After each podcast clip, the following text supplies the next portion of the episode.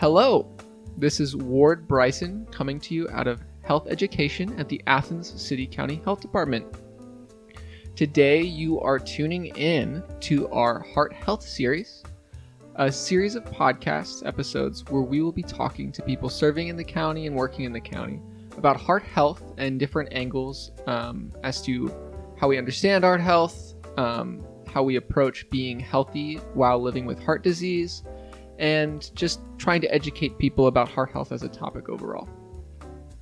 Last episode, if you caught it, and if you haven't, you should, we talked about stigma and we talked about some personal experiences with heart health in the family with Bailey Plumley, a COMCorps member serving with Athens City Schools. Today, I am joined by our sound tech, Logan Lambert, who's serving with Nelsonville City Schools with COMCorps, and with Abigail Hearne, who is serving with CFI through COMCorps. Abigail, can you introduce yourself? Hi, yeah, thank you for having me. I'm Abigail Hearne, and I'm one of the COMCorps members at Community Food Initiatives, which we um, commonly refer to as CFI.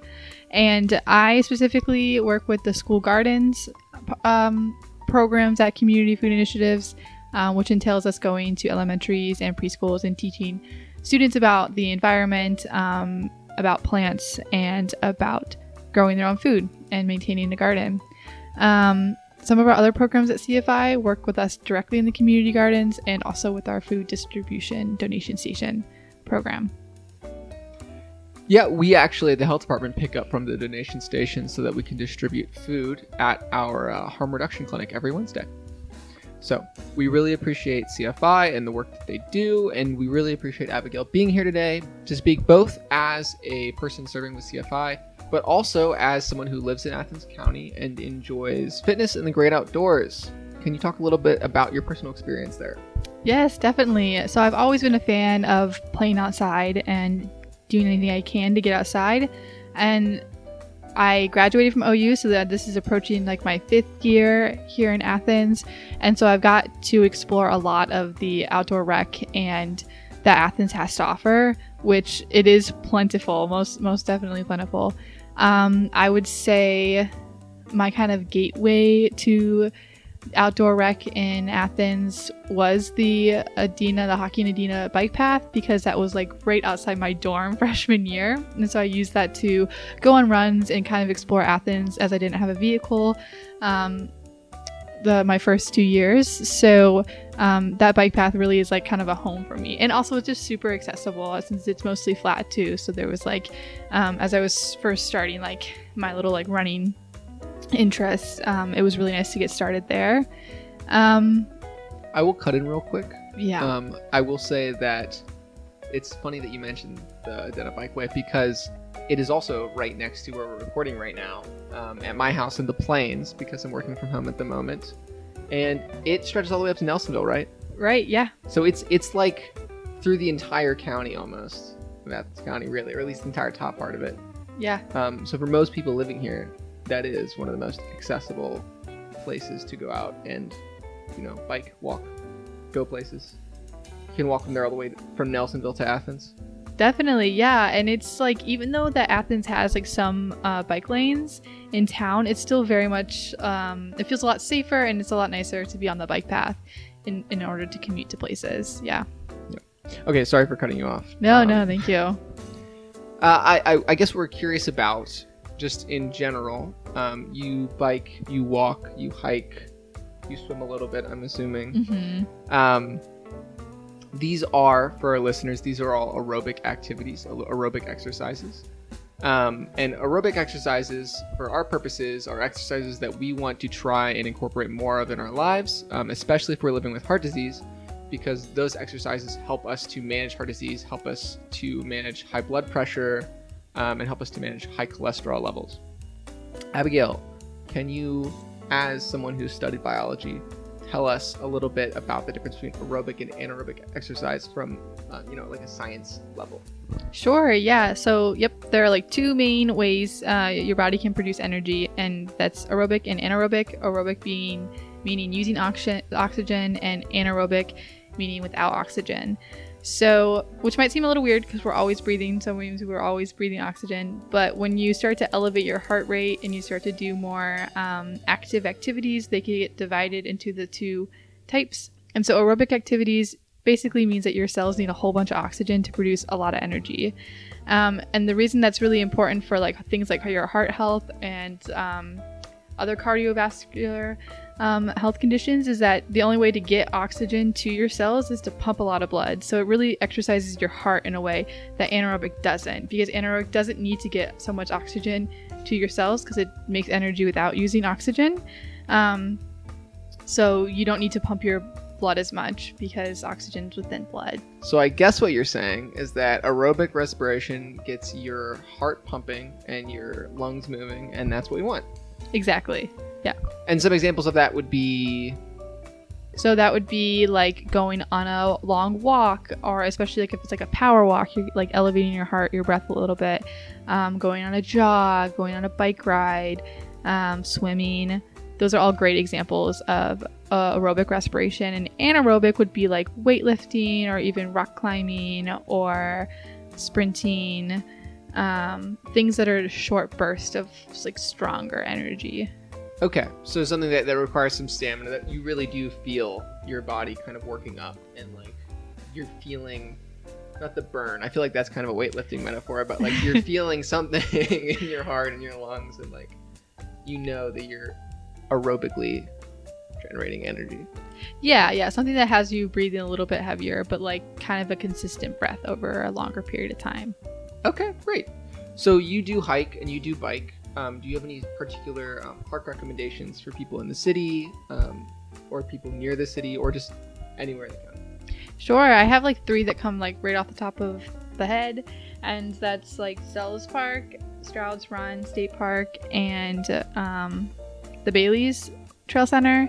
And so, um, Sells is a great a great spot if you're local in Athens because you can just walk to it. It's um, off of Avon Place, um, behind Soul Restaurant.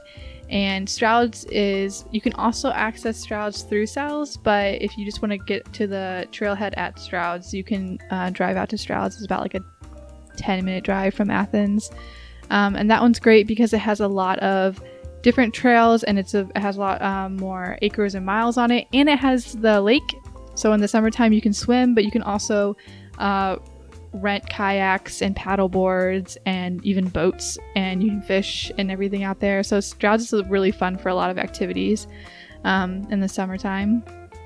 And lastly, Bailey's. Um, Bailey's is quite new and it's ever expanding. Um, its goal is to be like one of the largest uh, trail systems, uh, mountain biking trail systems in the um, on the East Coast area, but it also is uh, a lot more than just for mountain bikers. It's for hikers and walkers and runners, basically anything other than motorized sports. And this trail system is located um, in Chauncey is the main trailhead. So this one also does require a vehicle or a very long bike ride from Athens um, to get to it. Um, but these trails are really nice because they are less technical and they are more smooth than Stroud's and Sells. So Stroud's and Sells has a lot of rocks and roots, and versus Bailey's has a very smoothed out. They like were able to get a small excavate in there and like really smooth out the trails. So Bailey's is more accessible to a beginner hiker or somebody that's not looking for as intense or as harrowing um, a time out in, in the great outdoors. Definitely, yeah. But it's also one of the most beautiful ones too. Okay, that's great. And it is important to note that while we're talking about, we're mentioning mountain biking or um, running um, through some real trails, that your physical activity does not need to be that intense or that um, out of someone's comfort zone. That as long as you are getting your heart rate up for, what would you say, like a half hour is, it's kind of that minimum to, to really get those benefits? Yes. mhm. Okay. So like a half hour of, of, of raised heart rate. As long as you're doing that, you're fine. So that could be going out for a walk in your neighborhood. Mhm. Mhm. That could be, um, you know, if you're not in town and maybe you're out in the the outlying towns of Athens County. Maybe you're in Coolville or Glouster, or maybe you're up in Nelsonville and you have your own trails that you like. I'm sure there's plenty of resources and places to go outside. Um, I know here I walk around my neighborhood all the time. Abigail, do you just go on a walk just down the street ever? Yeah, yeah. Especially now that in the winter, like if the when the trails are like a lot more icy and a lot more difficult to walk around, um, the neighborhood's a great spot to take a stroll. Winter, I feel like, is one of the biggest barriers for people getting outside and getting some exercise. I agree. It's just it's cold, it's uncomfortable. Um, you know, like this is a reason that so many New Year's resolutions fail. It's just it's hard to do things at this time of year.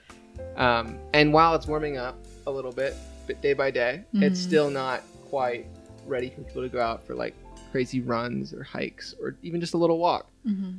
Do you have any ideas for things that people can do while they're indoors or some things that are a little bit more accessible at this time of year?